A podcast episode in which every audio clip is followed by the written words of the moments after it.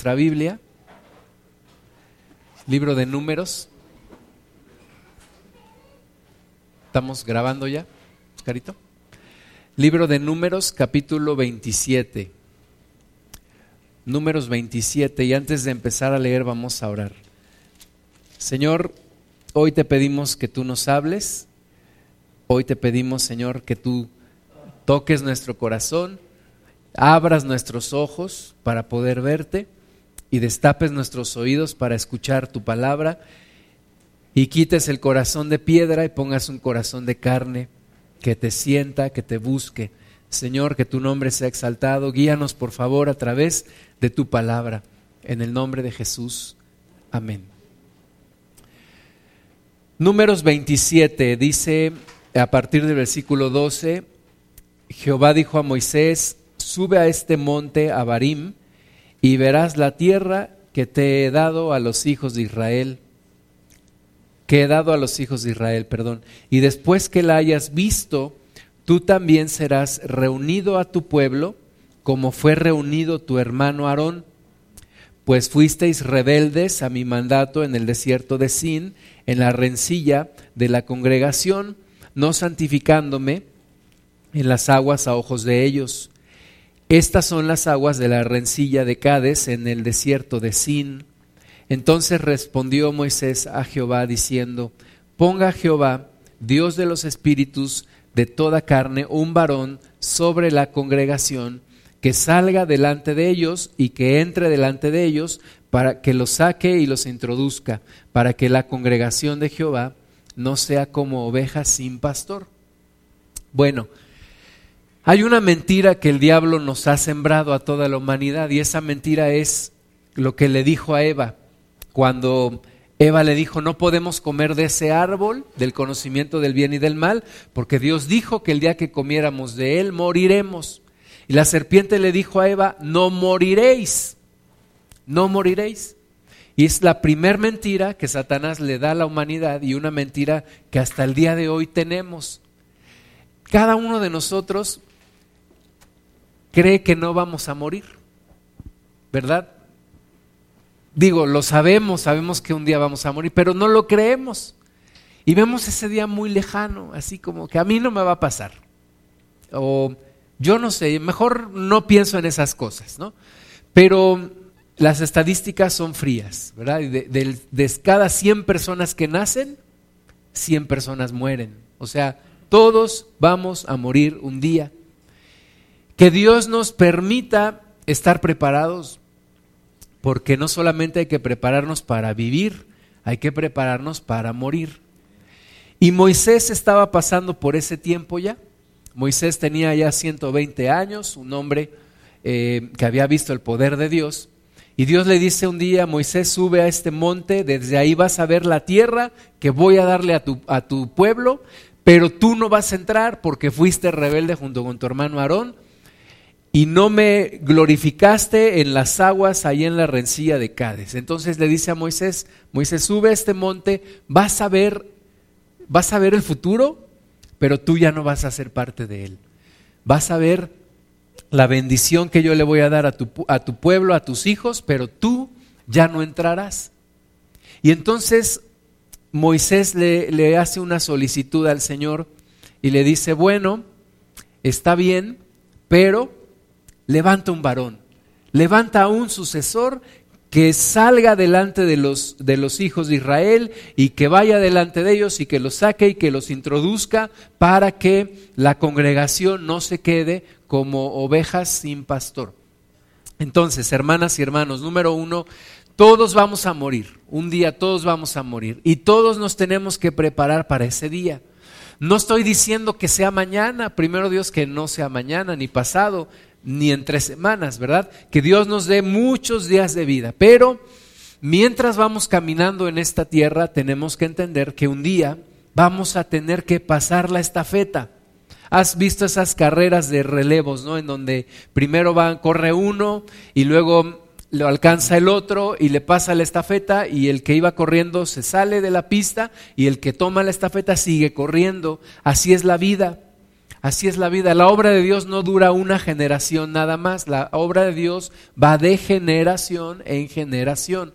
Así que tú y yo tendríamos que estar pensando, preparándonos para ese día y preparándonos para dejar un sucesor, dejar una persona que cuando tú y yo partamos con el Señor, esa persona pueda continuar. Y esa es la preocupación de Moisés. Dice, Señor, levanta otro varón. Yo sé que, y no es arrogancia de Moisés, pero Moisés decía, yo sé que yo he estado con el pueblo, ahora que no voy a estar, ahora que voy a morir, levanta tú a alguien más para que sea como pastor de esta congregación y no se quede como ovejas sin pastor. Y entonces el versículo 18 dice, Jehová dijo a Moisés, toma a Josué, hijo de Nun, varón en el cual hay espíritu, y pondrás tu mano sobre él, y lo pondrás delante del sacerdote Eleazar y delante de toda la congregación, y le darás el cargo en presencia de ellos. Y pondrás de tu dignidad sobre él, para que toda la congregación de los hijos de Israel le obedezca. Hermanas y hermanos, el liderazgo tiene un límite, la vida tiene un límite, la vida llega hasta cierto punto. Y en ese cierto punto, tú y yo vamos a tener que hacernos a un lado y pasarle la estafeta a la siguiente generación. Entonces, cuando, cuando Moisés le dice al Señor, Señor, pero ¿quién va a estar, a quién vas a poner? Pon a alguien para que no se quede el pueblo sin pastor. Dios le dice, pues ya estábamos preparados. Y le dice, vas a tomar a Josué, hijo de Nun, varón en el que hay espíritu. O sea, no le dice Dios, no se empieza a tronar los dedos Dios y dice, ¿y ahora quién? ¿Quién voy a poner? No, sino que Josué desde hace años había estado siendo preparado. Josué había sido preparado por el mismo Moisés y ahora era el momento de pasarle la estafeta y de permitirle a Josué tomar el lugar de Moisés. Entonces le dice, en él hay espíritu, pondrás tu mano sobre él, pondrás tu dignidad sobre él para que la congregación le obedezca. Es decir, vamos a hacer una transición, tú vas a partir, tú vas a, ir al cielo, Josué se va a quedar en la tierra y la obra de Dios va a continuar. Dice el versículo 21, él se pondrá delante del sacerdote Eleazar y le consultará por el juicio del Urim delante de Jehová, por el, por el dicho de él saldrán y por el dicho de él entrarán, él y todos los hijos de Israel con él y toda la congregación. Y Moisés hizo como Jehová le había mandado, pues tomó a Josué y lo puso delante del sacerdote Eleazar y de toda la congregación, y puso sobre él sus manos y le dio el cargo como Jehová había mandado por mano de Moisés. Entonces, de nuevo, todo tiene un límite, tenemos que, tenemos que llegar a ese momento, pero también te quiero recordar que la, que la vejez no es algo de lo cual debamos avergonzarnos. Y, los, y la gente mayor que nosotros no es alguien de quienes debamos de burlarnos. Esta sociedad valora mucho la juventud. ¿verdad? Vemos los comerciales en la televisión y vemos gente joven, muy bonita, ¿no? Gente muy bonita, muy joven. Vemos los anuncios en, las, en las carreteras, los anuncios panorámicos, vemos siempre gente joven. ¿Por qué?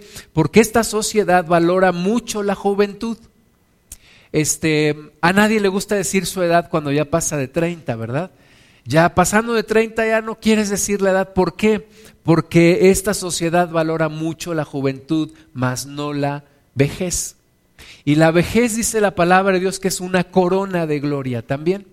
Es una corona de bendición. Todos vamos envejeciendo y como que todos le vamos huyendo a la vejez. Queremos ser jóvenes siempre.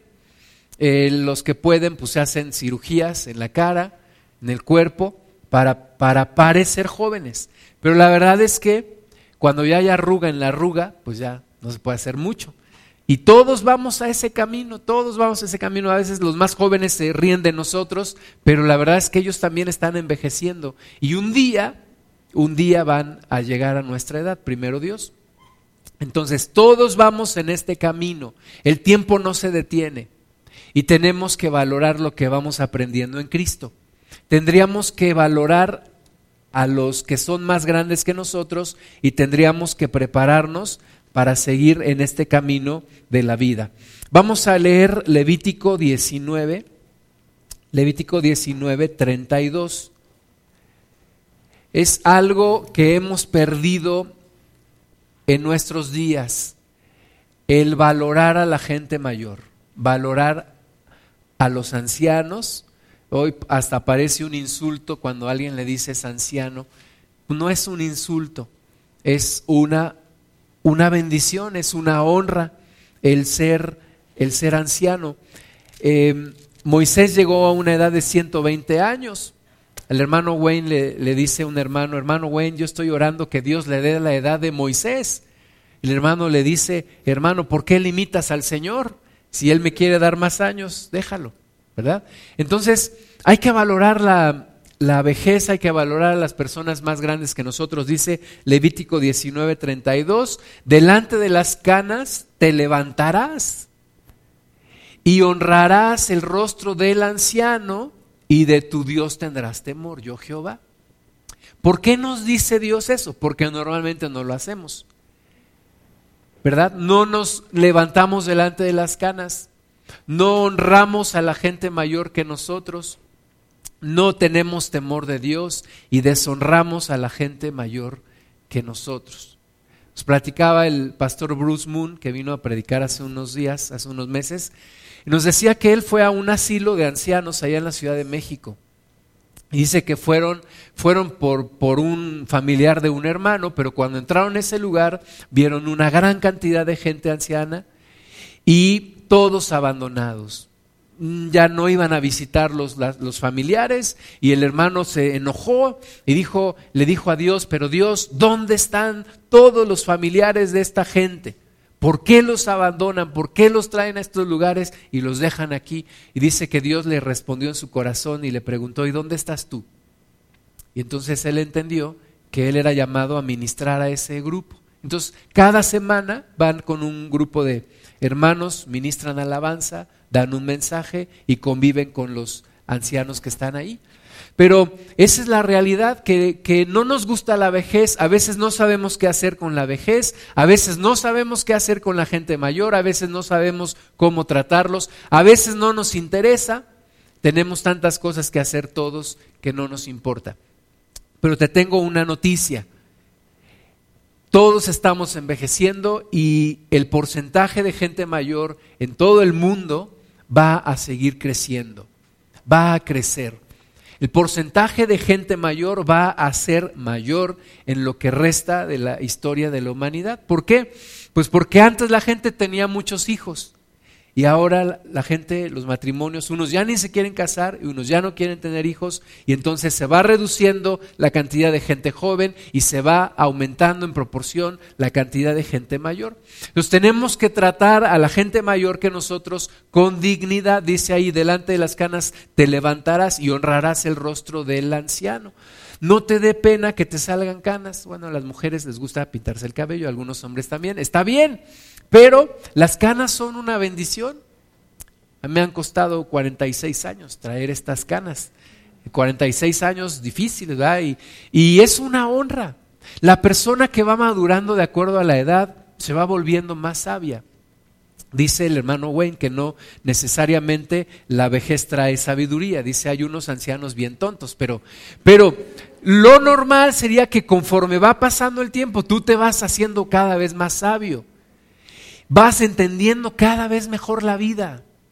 Decía un pastor, acababa de cumplir 60 años y dice, apenas estoy entendiendo realmente lo que es la vida a los 60 años. Y es una realidad, conforme vas envejeciendo, vas entendiendo las cosas y vas madurando. Y bueno, algún día como Moisés Dios te llamará y a mí también a su presencia. Vamos a ver Juan 21, algo que les está pasando mucho mucho a la gente mayor el día de hoy. Juan 21. El Señor Jesús dejó esta tierra cuando tenía aproximadamente 33 años. Señor Jesús no envejeció en esta tierra.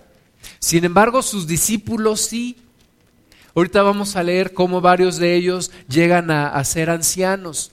Juan 21 en el versículo 18. El Señor Jesús está restaurando a Pedro. Lo está, le está preguntando, ¿me amas, Pedro?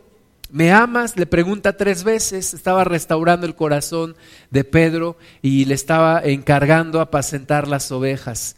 Y en el versículo 18 le dice, de cierto, de cierto te digo, cuando eras más joven, te ceñías e ibas a donde querías. Muchas veces no valoramos nuestra juventud y la desperdiciamos en un montón de cosas, haciendo cosas que no deberíamos, destruyendo nuestra vida. Jesús le dice a Pedro, Pedro, cuando tú eras más joven te ceñías, es decir, te levantabas, ibas a donde tú querías. si te antojaba ir para allá, ibas para allá. Si te antojaba irte de viaje, te ibas de viaje. Si se te antojaba irte a jugar fútbol, te ibas a jugar fútbol. Lo que tú querías, eso hacías. Mas cuando ya seas viejo, y esta va para, no nada más para Pedro, para nosotros también. Cuando ya seas viejo, Pedro, extenderás tus manos, extiende tus manos, y te ceñirá otro y te llevará. Esta no es profecía, ¿eh? pero te llevará a donde no quieras. Yo lo que oro a Dios es que alguien te tome tus manos y te lleve a donde sí quieres ir. Pero el Señor le dice a Pedro, alguien te tomará de tus manos cuando seas más viejo y te llevará donde no quieras. Y dice la palabra que esto le dijo respecto de la muerte con la que iba a honrar al Señor. Pero a muchos ancianos les pasa esto. Los llevan a donde no quieren. Los llevan a asilos. Los llevan a casa de familiares en donde los abandonan. Los llevan a lugares en donde no les gustaría estar. Y tenemos que tener cuidado y temor de Dios porque todos vamos a envejecer. Entonces lo que tú le haces a un anciano hoy, te lo pueden hacer a ti cuando seas anciano.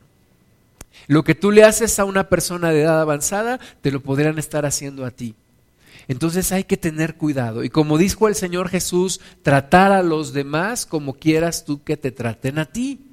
Hacer a los demás lo que tú quieres que a ti te hagan valorar mucho, valorar mucho a las personas de edad avanzada.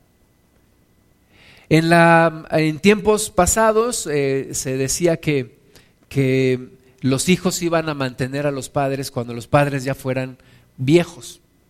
Hoy en día dicen que un padre puede mantener a 12 hijos, pero 12 hijos no son capaces de mantener un padre, ¿verdad? Porque es más común el Alzheimer que le da a los hijos que se olvidan de los padres que el que le da a los padres que se olvidan. Entonces, tenemos que entender los principios de Dios, valorar la vejez, prepararnos para nuestra vejez y ayudar a quienes van delante de nosotros, caminando, delante de nosotros. Yo me acuerdo cuando yo tenía como 14 años, pues mi papá tenía como cuarenta y tantos, ¿no? Y ahora yo tengo cuarenta y tantos y él tiene setenta y tantos. Y entonces yo volteo y digo, mi hijo ahora tiene diecisiete y cuando él tenga cuarenta y tantos yo voy a tener setenta y tantos. Entonces mejor honro a mi padre para que mi hijo me honre y no me vaya a aventar a un asilo, ¿verdad? Y le enseño la palabra de Dios que tiene que honrar a la gente mayor y que los tenemos que aprovechar. Las empresas cometen un gran error cuando dicen, aquí no contratamos gente mayor a 40 o a 50 o a lo que sea. Pero esa gente tiene muchas cosas que dar todavía. Y hay mucho que aprender de ellos, hay mucho que aprender de la gente mayor. Si fuéramos inteligentes, buscaríamos gente mayor a nosotros para platicar con ellos y para tratar de absorberles y chuparles toda esa sabiduría y todo ese conocimiento que van adquiriendo. Fíjate, de los discípulos del Señor Jesús, varios de ellos llegaron a ser ancianos. Vamos a ver el caso de Pedro. En primera de Pedro 5.1. Señor le dijo a Pedro, Pedro, cuando eras joven te ceñías y ibas a donde tú quieras. Cuando seas grande vas a extender tus manos, alguien te va a llevar a donde no quieres que te lleven. Y Pedro en su edad, en su edad avanzada, llegó a ser un anciano y dijo en primera de Pedro 5.1, ruego a los ancianos que están entre vosotros, yo anciano también con ellos. Yo me acuerdo de mis, yo le doy gracias a Dios porque yo conocí a mis cuatro abuelitos, a mis dos abuelitas y a mis dos abuelitos. Y pude convivir con ellos. Este, de ellos, mis, mi abuelo paterno, materno, perdón, y mi abuelita materna y mi abuelita paterna estuvieron en mi boda. Conocieron el día que me casé. De ellos, también ellos tres conocieron a mis hijos le doy gracias a Dios. Y me acuerdo de los tiempos que tuve de convivencia y le doy gracias a Dios. Porque una persona de esa edad entiende la vida de otra forma. Una persona de esa edad ve la vida en, en perspectiva, o sea, ve, ve realmente todo y nos puede decir, mira, lo que tú estás viviendo yo ya lo viví. Y nos puede dar un consejo de cómo vivirlo mejor ya en perspectiva, ya mirando hacia atrás o en prospectiva, ¿verdad? Ya viendo lo que pasó y cómo es la vida. Y una persona en Cristo, pues qué más, qué gran bendición poder platicar con una persona así. Pedro dice, ruego a los ancianos que están entre vosotros, entre nosotros hay gente mayor que nosotros, y Pedro dice, yo anciano también con ellos, y testigo de los padecimientos de Cristo, que, soy también participante de, la gloria que será revelada, apacentad la grey de Dios que está entre vosotros. El que puedan transmitir, el que puedan dar, el que puedan compartir sus experiencias, conocimientos. Le preguntaba a Miguel López una ocasión, estaba yo eh, aconsejando a una persona mayor y, le decía, Miguel, ¿qué, ¿qué, me aconsejas? ¿Qué actitud tener? Y me dijo, número uno, tienes que escuchar mucho porque ellos tienen muchas cosas que compartir, tienen muchas cosas que enseñar. Y hablar con respeto y, ser cuidadoso en la forma en la que te diriges con una persona mayor que tú. Entonces hay que permitirles dejar eso que conocen, eso que tienen, la experiencia, poderla valorar pasar tiempo con ellos y poder bendecirles y poder ser bendecidos. Entonces Pedro llegó a ser un anciano. Se cumplieron los, los tiempos que Jesús le habló. dijo, Pedro, cuando eras más joven tú te ceñías. Vas a llegar a un momento en el que vas a ser una persona, tus fuerzas se te van a ir terminando y vas a glorificar mi nombre, le dijo Jesús, o le dio a entender, a través de tu muerte. Vamos a ver otro caso, el caso de Juan, tercera de Juan 1.1. Muchos le tienen miedo a la vejez, pero hay bendición, hay bendición en esta edad también. Tercera de Juan 1.1.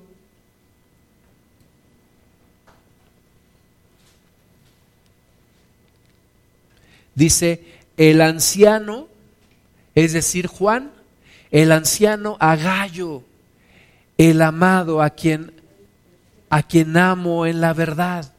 Entonces el mismo Juan se refiere a él mismo como, ¿como quién? Ya no el chavo, ¿verdad? Esa, una, una pastora decía, tiene más de 60 años y le dijo a su hija, este, fue con, con sus amigas de, de la juventud y entonces le dijo a su hija, oye hija, tómame una foto con las muchachas. Y la hija le dice, mamá, ¿cuáles muchachas? ¿Dónde están? Con mis amigas. Ah, pues es que ya no son muchachas. Bueno, ya no son muchachas, pero ya crecieron, ¿verdad? Juan se llama a sí mismo el anciano. Dice, el anciano a Gallo, el, el amado a quien amo en la verdad. Dice la, historia que a Juan lo metieron Dice la historia que, Juan entró en el templo de Diana, de esa diosa que, era adorada en Asia. Y, Juan oró y dijo, no seas más. Y se vino abajo el templo. Agarraron a Juan, lo metieron en un caso con aceite hirviendo. ¿Y qué creen? No le pasó absolutamente nada. Nada. Estaba Juan ahí nadando de crawl. Y entonces agarran a Juan y lo llevan a la isla de Patmos. Y ahí es donde él pasa el resto de sus días. Y Juan llegó a ser verdaderamente un anciano. De hecho, se creía que no iba a morir. Porque cuando, cuando Jesús está con Pedro, Juan está ahí, Pedro le dice, ¿y este qué, Señor? Y Jesús le dice, ¿y a ti qué? Si yo quiero que Él esté hasta que yo regrese a ti, ¿qué? Entonces algunos creían que Juan no iba a morir. Juan llegó a ser un anciano de mucha edad y una gran bendición para la iglesia. Fíjate cómo sus cartas las escribe ya en una edad avanzada. Ahora acuérdate del Juan joven. El Juan joven que estaba con Jesús y cuando los samaritanos no lo quisieron recibir, le dijo a Juan, ¿quieres que oremos que descienda fuego del cielo y los consuma? Ese es el Juan de joven. Pero fíjate en el Juan anciano. El anciano, y muchos le conocieron como el discípulo amado. ¿Y cómo le hablaba a la iglesia? Les decía, hijitos, hijitos. Fíjate cómo una persona es transformada conforme va pasando los años de su vida. Y tú y yo vamos a ser transformados de la misma manera. Vamos a ver un tercer ejemplo, el apóstol Pablo. Vamos a ver la carta a Filemón.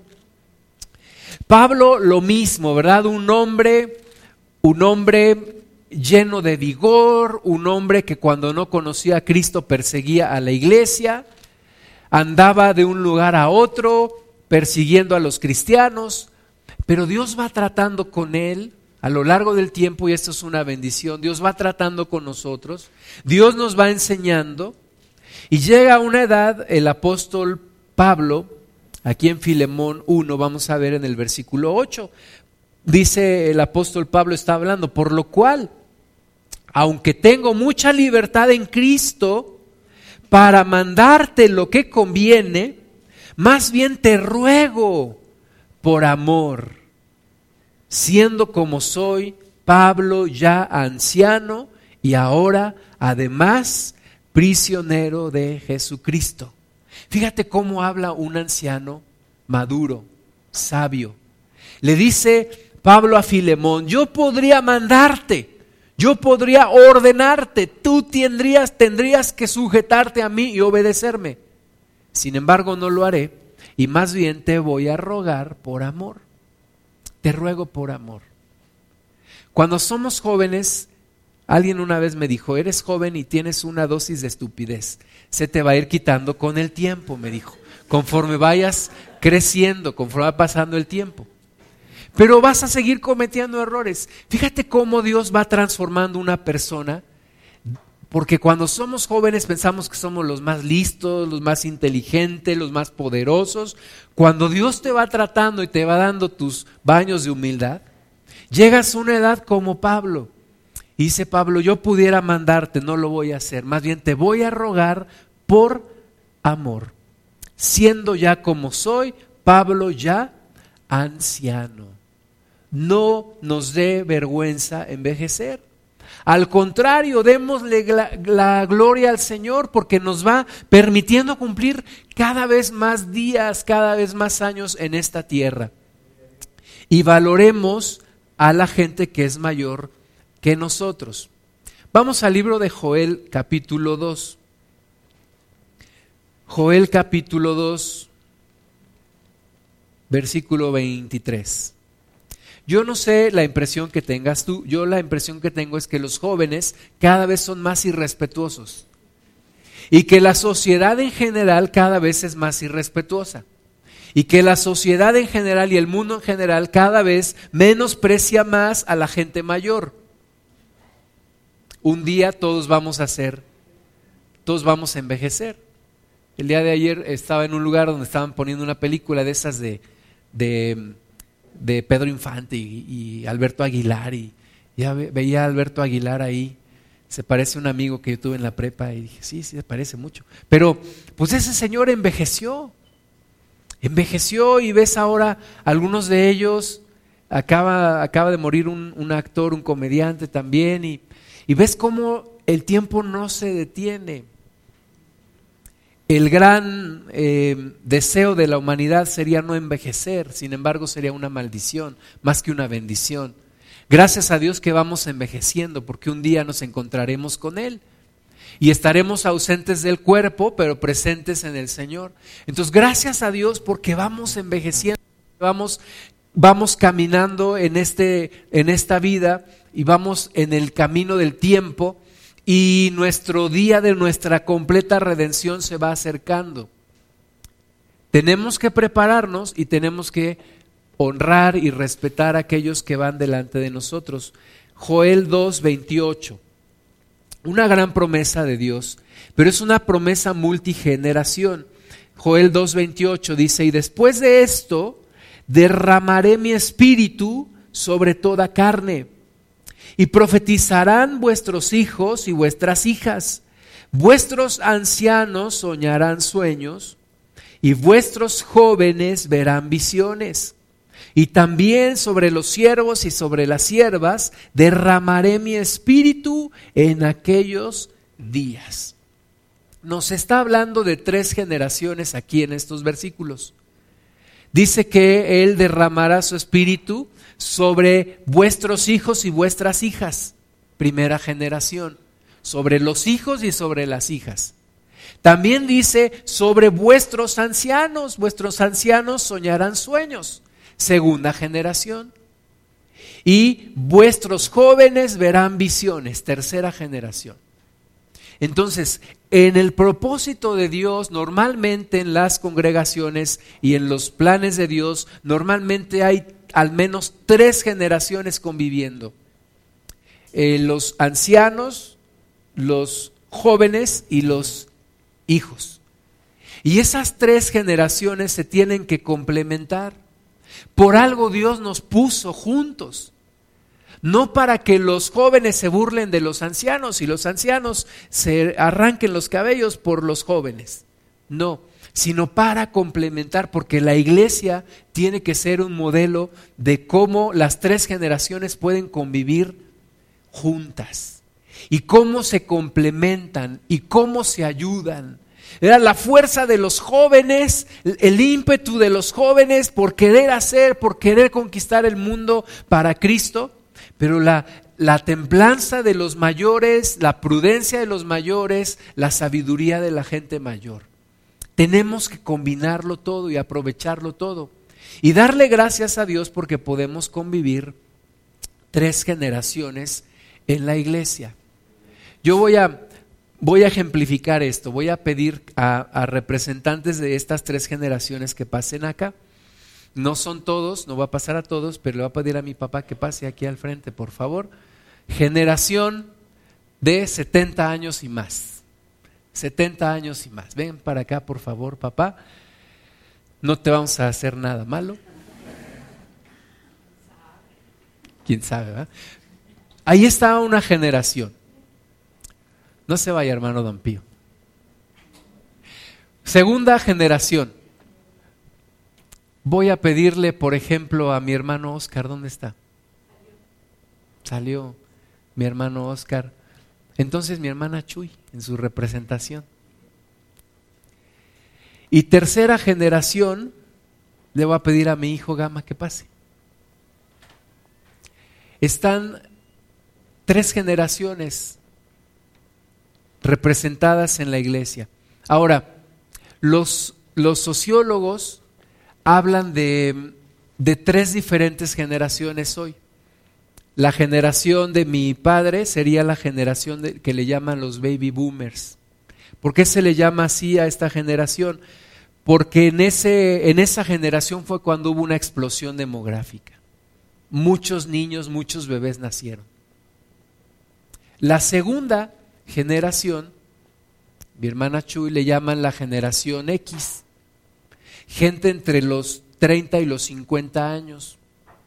Una generación X diferente a la generación de los baby boomers. La generación de los baby boomers, gente ya mayor, es gente, por ejemplo, muy trabajadora, gente que sabe administrar muy bien, gente que sabe lo que es no tener y cuando tiene administra muy bien. Eso lo tendríamos que aprender todos. La generación X, una generación que también dijo no vamos a cometer los mismos errores que nuestros padres. y entonces no, no vamos a trabajar tanto, vamos a cuidar también a la familia. Y luego tenemos la generación de los, de los millennials. Los jóvenes crecieron con tecnología, ¿verdad? Ellos ya no saben lo que es regresar un cassette para escuchar una canción. O hablar por teléfono y esperarte hasta que la persona esté en casa. No, ellos hablan por celular, usan tecnología. Mi hijo se la vive todo el tiempo con su celular. Yo no sé qué haría sin su celular, ¿verdad? Entonces son tres generaciones diferentes. Y son tres generaciones que conviven. Véanlos bien. Pasen a su lugar. Muchas gracias. Tres generaciones que convivimos en la iglesia. Tendríamos que aprender del espíritu de sacrificio de los mayores, de la prudencia, de la preparación de una generación X, de la, del ímpetu y de las ganas de hacer de una generación de jóvenes. Las tres generaciones convivimos dentro de la iglesia. Y lo hermoso es que la promesa de Dios se derrama sobre las tres generaciones. Y tendríamos que aprender a convivir, a aprovechar, a bendecir a cada una de las generaciones. ¿Qué le, ¿Qué le pediríamos a los jóvenes, por ejemplo? Respeto por los mayores. A los más jóvenes, respeto por los mayores. ¿Y qué le pediríamos a los más a los mayores? Pues les pediríamos que crean en los jóvenes, que siembren en los jóvenes, que compartan su experiencia, que derramen de lo que tienen en ellos sobre los más jóvenes. Amén. Vamos a primera de Juan. El Señor lo tiene en la palabra. Sabe Dios que convivimos las tres generaciones, que estamos juntos.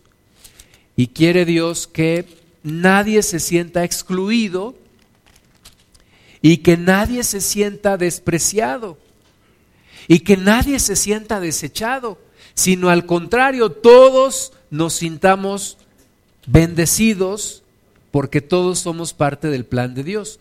Primera de Juan 2, 12. Dice Juan, os escribo a vosotros, hijitos, porque vuestros pecados os han sido perdonados por su nombre.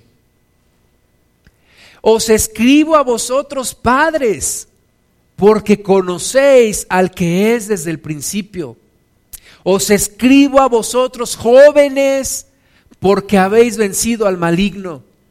Os escribo a vosotros, hijitos, porque habéis conocido al Padre.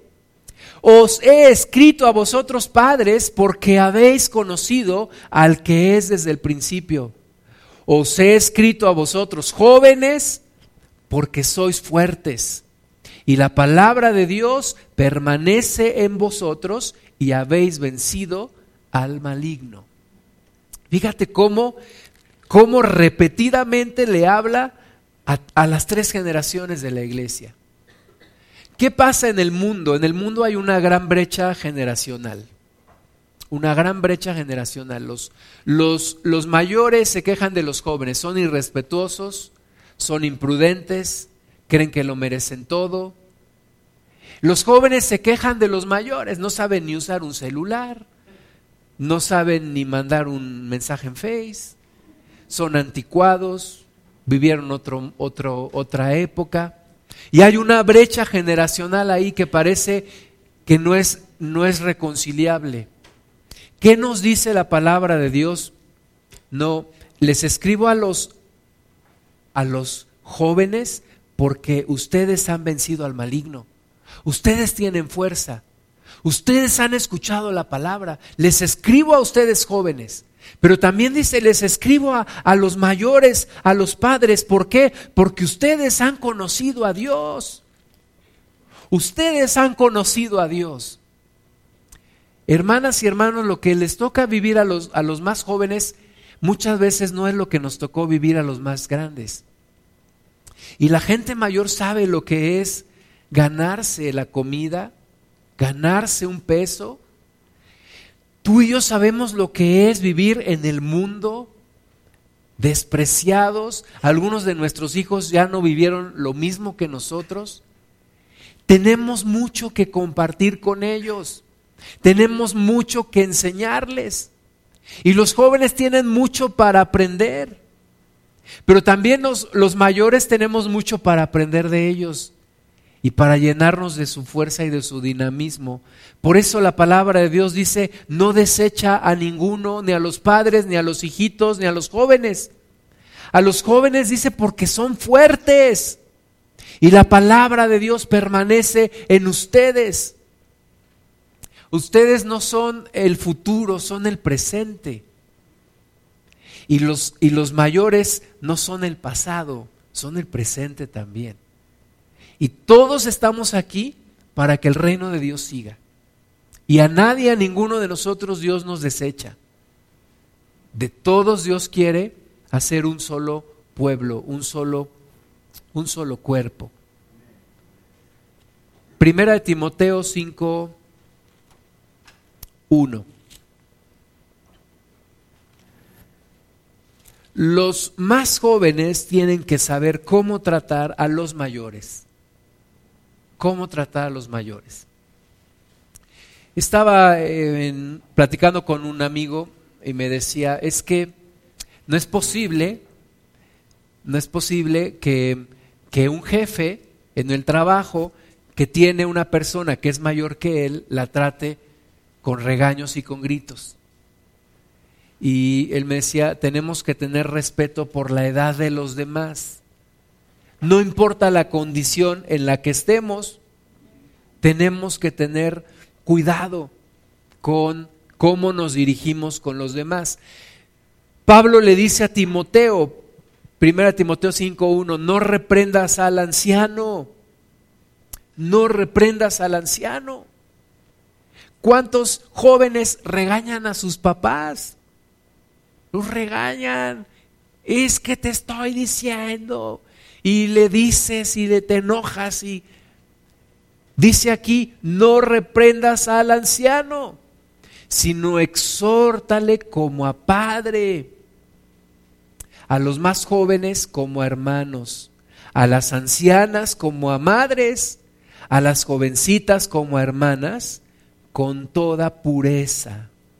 Honra a las viudas que en verdad lo son entonces, tenemos que aprender a hablarle a la gente mayor con respeto, con mucho respeto. Ya leímos, delante de las canas te levantarás y honrarás el rostro de una persona anciana, de una persona mayor que tú. Hay que honrar a la gente mayor. Los que estudian honren a sus maestros, a sus profesores. El que le puedas hablar de tú a un profesor no quiere decir que le vas a faltar el respeto. El que aún sea un mal maestro no quiere decir que le vas a faltar el respeto. Tenemos que honrar a las personas mayores que nosotros, simplemente por ese hecho. Digo, yo sé que hay muchos maestros buenos, pero te puede llegar a tocar alguno que no. Y algunas veces se burlan, ¿verdad? ¿Cuál era el, el deporte favorito cuando yo iba a la secundaria? Ponerle apodos a los maestros. ¿Verdad? Ese era, y, comentábamos entre todos y, y entre todos nos reíamos, pero yo tengo excusa porque yo no conocía a Cristo. Pero ahora que ya conozco a Cristo, no puedo, no puedo hacer bromas, no puedo burlarme de una gente mayor. Entonces, trata a los más grandes con respeto. Valora, valora a la gente mayor. Los jóvenes han perdido el respeto por los más grandes. Vamos a ver segundo libro de Reyes. Y vamos a ver lo que puede pasar con una persona que no honra a la gente mayor. Segunda de Reyes 2, 23. Nos habla de Eliseo. Eliseo acababa de recibir el ministerio de parte de Dios a través de Elías. Y entonces estaba apenas ahí en sus primeros, en sus primeros momentos de su ministerio, y dice que después de, subió de allí a Betel, y subiendo por el camino salieron unos muchachos de la ciudad y se burlaban de él diciendo, calvo, sube, calvo, sube. ¿Verdad? Se estaban burlando de Eliseo. ¿Por qué? Por ser una persona mayor que no tenía cabello en su cabeza y se burlaban de él. De, calvo, sube, calvo. Hey tú, pelón. Hey tú, pelochas. ¿Verdad? Estaban burlando de él. Y entre ellos, eh, ah, sí, mira, ahí viene el, el pelón. Y sí, estaban entre ellos burlándose. Pero dice el versículo 24, y mirando él atrás los vio y los maldijo en el nombre de Jehová. Y salieron dos osos del monte y despedazaron de ellos a cuarenta y dos muchachos.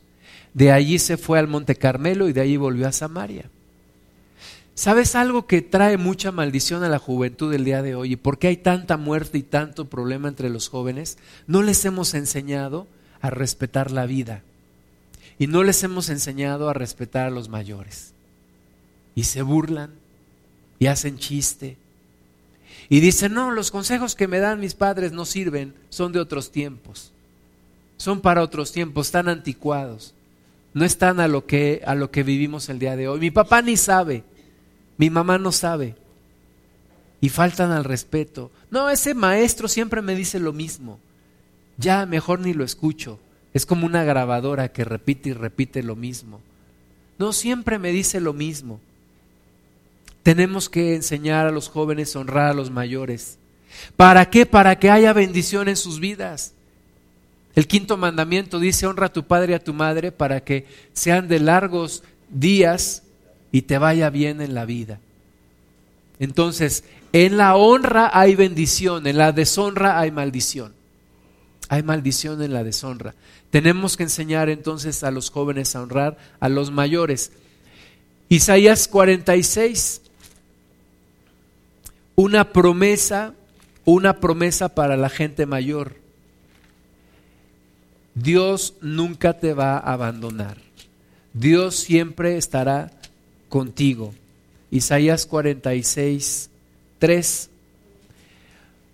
Oídme, oh casa de Jacob, y todo el resto de la casa de Israel, los que sois traídos por mí desde el vientre los que sois llevados desde la matriz, y hasta la vejez yo mismo, y hasta las canas os soportaré yo.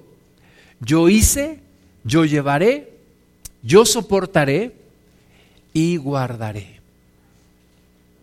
Dios estará contigo hasta tu vejez. Dios estará contigo desde el vientre y hasta las canas. Desde que naciste y hasta que el Señor te llame. Dios estará contigo. No tienes que temer, no tienes que tener miedo. Dios va a estar contigo. Dios te va a ayudar en cada etapa de tu vida. Dice alguno, es que eh, estoy ya viviendo el, el tiempo en el que yo digo es que nunca me había pasado esto y nunca me sentí, nunca me había sentido así. Y pues sí, todos vamos pasando por etapas de nuestra vida, pero Dios promete estar con nosotros desde el vientre y hasta la vejez, hasta las canas. Entonces podemos confiar en el Señor. Vamos a leer el Salmo 71. El Salmo 71 lo han titulado Oración de un anciano.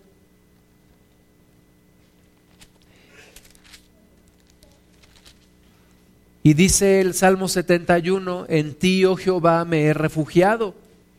No sea yo avergonzado jamás.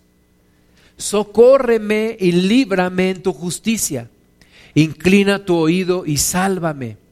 Sé para mí una roca de refugio a donde recurra yo continuamente. Tú has dado mandamiento para salvarme, porque tú eres mi roca y mi fortaleza Dios mío, líbrame de la mano del impío, de la mano del perverso y violento, porque tú, oh Señor Jehová, eres mi esperanza, seguridad mía desde mi juventud.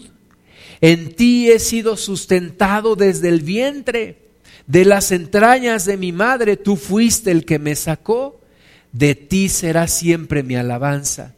Como prodigio he sido a muchos, y tú mi refugio fuerte.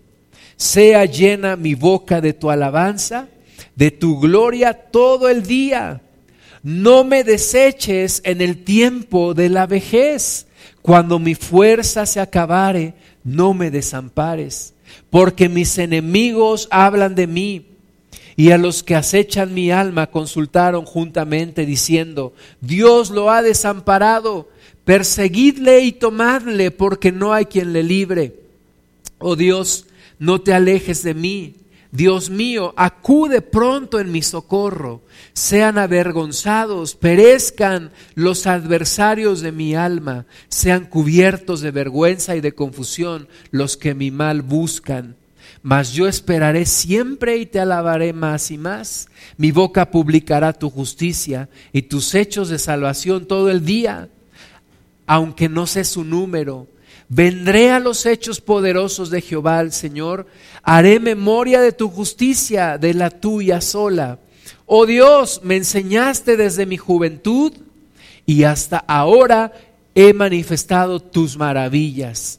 Aún en la vejez y en las canas, oh Dios, no me desampares hasta que anuncie tu poder a la posteridad y tu potencia a todos los que han de venir. Fíjate, qué hermosa oración. Y cuando yo leo esto, pues todos vamos para allá. Algunos antes, otros después. Pero decirle a Dios, Señor, no me desampares. Cuando las fuerzas se me acaben, cuando ya no tenga el mismo vigor, no me dejes, no me desampares, ayúdame. Y la oración que le hace en el versículo 18 le dice hasta que anuncie tu poder a la posteridad, a los que vienen después, y tu potencia a todos los que han de venir. Hermanos mayores, enseñen a los más jóvenes. Hay una, hay una exhortación a las mujeres también, dice eh, la, la palabra de Dios, que las más grandes enseñan a las más jóvenes a amar a sus maridos. Hermanas, enseñan a las más jóvenes en un mundo tan confundido, donde mujeres ya no quieren ser mujeres, quieren ser hombres y los hombres quieren ser mujeres. Mujeres mayores, enséñenle a las mujeres más jóvenes a amar a sus maridos. Varones, enséñenle a los más jóvenes a ser hombres. Inviertan su tiempo, todo lo que tienen en su mente y en su corazón. No se lo lleven cuando Dios los lleve a su presencia. Antes derrámenlo en los demás, inviértanlo en los demás, compártanlo con los demás. Todos podemos aconsejar a gente más joven que nosotros. Hagámoslo. Dice aquí, hasta que anuncie tu poder a la posteridad y tu potencia a los que han de venir. Porque la obra de Dios es una obra que traspasa una generación, va más allá de una generación. Josué 14, un ejemplo de cómo, de cómo uno debe envejecer. El ejemplo de Caleb. Caleb. Josué 14, 6.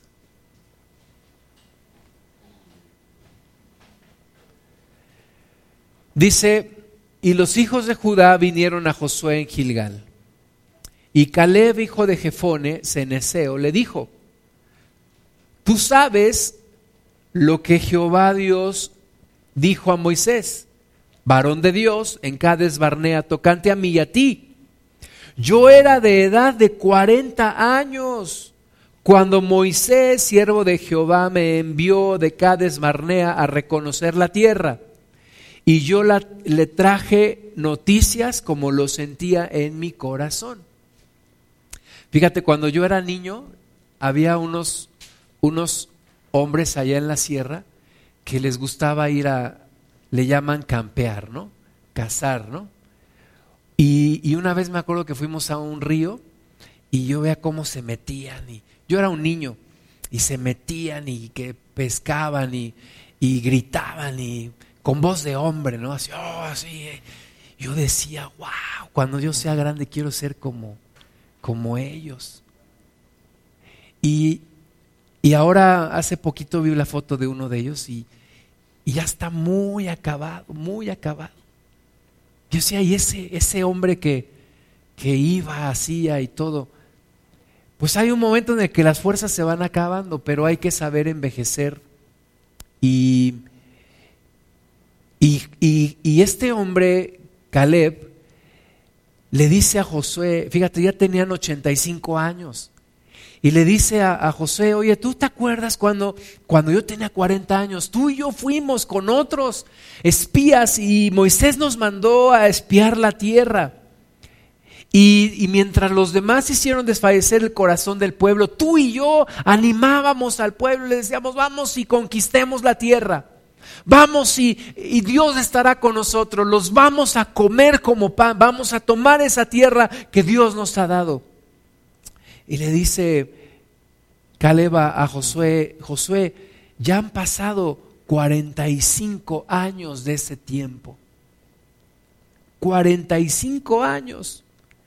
Versículo 10, ahora bien, Jehová me ha hecho vivir como él dijo estos 45 años. Desde el tiempo que Jehová habló estas palabras a Moisés cuando Israel andaba por el desierto y ahora he aquí hoy soy de edad de 85 años. 85 años. Más vigoroso que muchos de 20 que solo quieren estar en estado horizontal acostados todo el tiempo. Ay, qué flojera me da. No, más flojera me das tú. ¿Verdad? No, Caleb dice, mira, yo tengo 85, aquí estoy con el vigor de mi fuerza. Versículo 11, todavía estoy tan fuerte como en el día que Moisés me envió. ¿Cuál era mi fuerza entonces? Tal es ahora mi fuerza para la guerra y para salir y para entrar. 85 años tenía Caleb cuando está diciendo estas palabras a Josué. Así yo quiero ser cuando sea grande.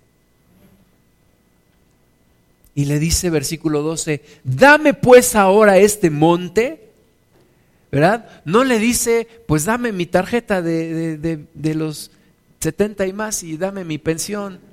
No, le dice, dame este monte. O sea, Josué, no me menosprecies porque tengo canas.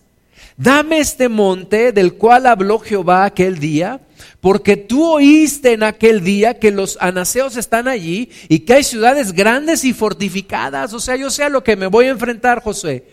Quizá Jehová estará conmigo y los echaré como Jehová ha dicho. Esa es la actitud, hermanas y hermanos. Dicen que hay personas que mueren a los 60 y los entierran a los 80. Y todos esos 20 años dejaron de vivir. En Cristo no puede ser así. Dijo Joel, en estos postreros tiempos Dios derramará su espíritu sobre toda carne y los ancianos soñarán sueños y los jóvenes tendrán visiones. Ahora sí, como decía don Fernando Marcos, en paz descanse, dicen, esto no se acaba hasta que se acaba. Esta vida no se acaba hasta que se termina. Y todavía hay muchas cosas que hacer. Y muchos proyectos que emprender. Y muchos gigantes que derrotar. Y muchos montes que conquistar. Y sobre todo, muchos jóvenes a los cuales aleccionar y enseñarles lo que tú sabes, lo que tú has vivido, derramarlo en otros. Concluyendo, consejos para los jóvenes. Tres consejos para los más jóvenes. Número uno, honren a la generación de los mayores. Y en esa honra tú serás bendecido. Y en esa honra tú serás honrado. Número dos, practiquen la verdad que escuchan. Vivan lo que escuchan de los mayores y vivan lo que aprenden de los mayores. Practiquen la verdad que escuchan. Número tres, hagan de su vida un ejemplo para los demás. Eso para los jóvenes. Ahora para los mayores, cuatro consejos. Número uno, aceptar que Dios usa a los jóvenes para lograr sus planes. ¿Verdad? los que escuchan el fonógrafo del recuerdo y siempre dicen, ¿por qué los tiempos pasados fueron mejores? No, en Cristo no puede ser así. Acepta que Dios usará a los jóvenes para lograr sus planes. Número dos, comprende que Dios aún mira el corazón. No porque el aspecto de la persona no parezca, no creas que Dios lo ha desechado. O porque parezca, comprende que Dios aún mira el corazón. Número tres, predica con el ejemplo. Predica con el ejemplo. Lo que más se queda en la gente joven no son las palabras, sino las imágenes. Y yo recuerdo gente mayor y yo recuerdo imágenes de mis abuelos, de mis padres, de gente mayor que yo. Y yo veo y yo me motivo con esas, con esas imágenes. Y número cuatro, gózate del éxito de los más jóvenes. Gocémonos que los más jóvenes van a, lograr cosas que nosotros no logramos. Ellos no lo lograrían sin nosotros, pero gocémonos de que lo van a lograr, lo van a hacer. Y algunos de, ustedes, hermanas y hermanos mayores, sus hijos alcanzaron a ser profesionistas, a lo mejor tú no, pero tus hijos sí. Y eso es una gran bendición.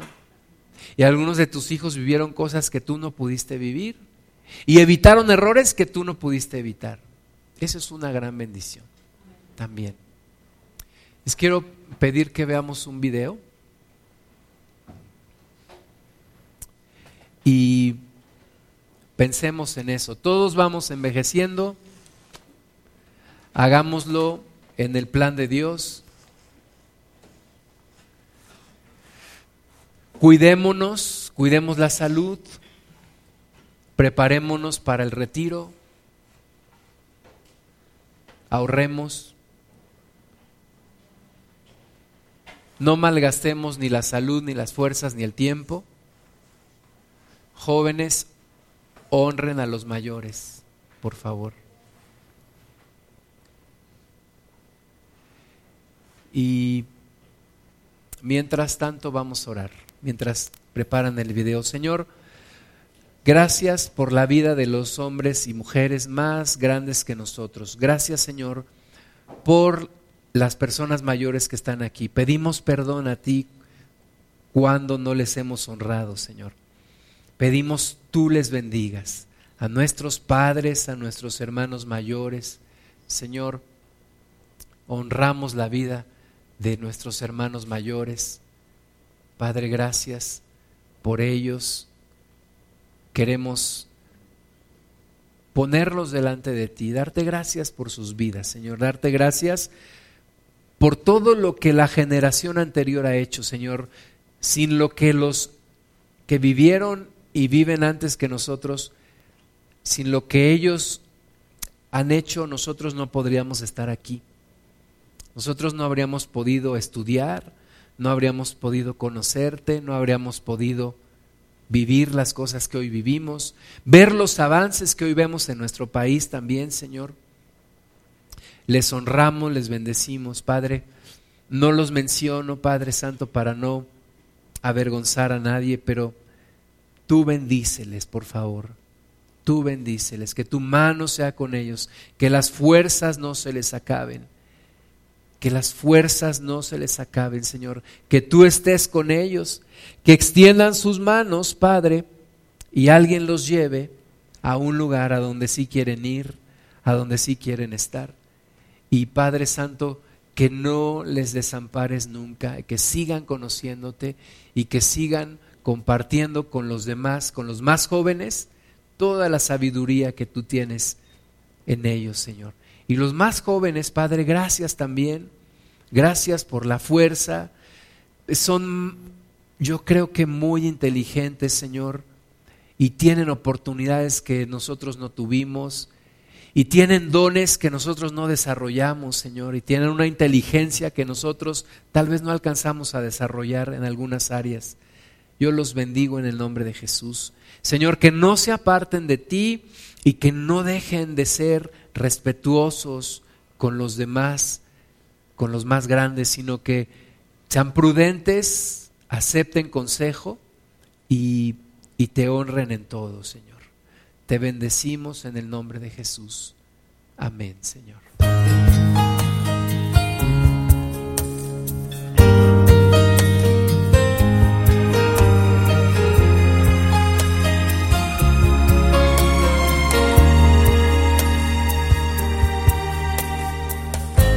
Pasado el tiempo y que los años marcan mi cara.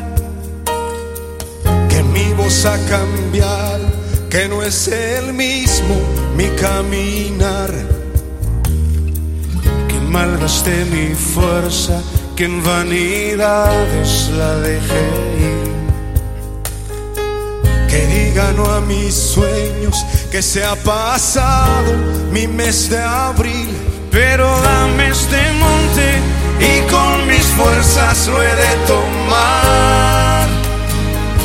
Cumpliré la promesa, yo he sido creado para luchar.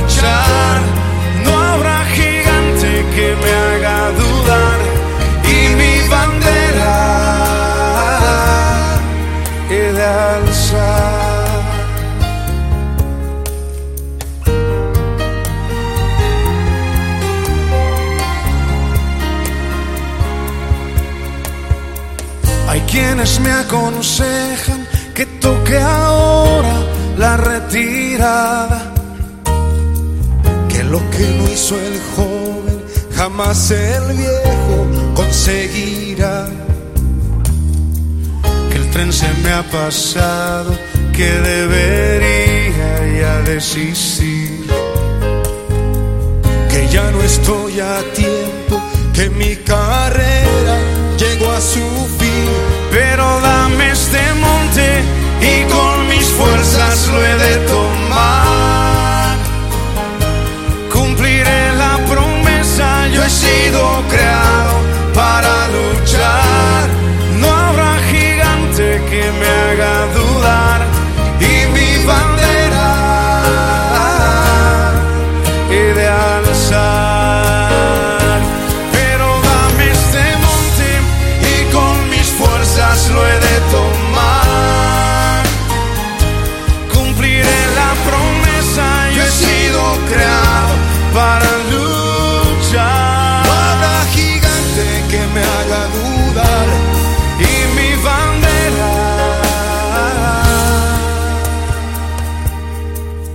de alzar.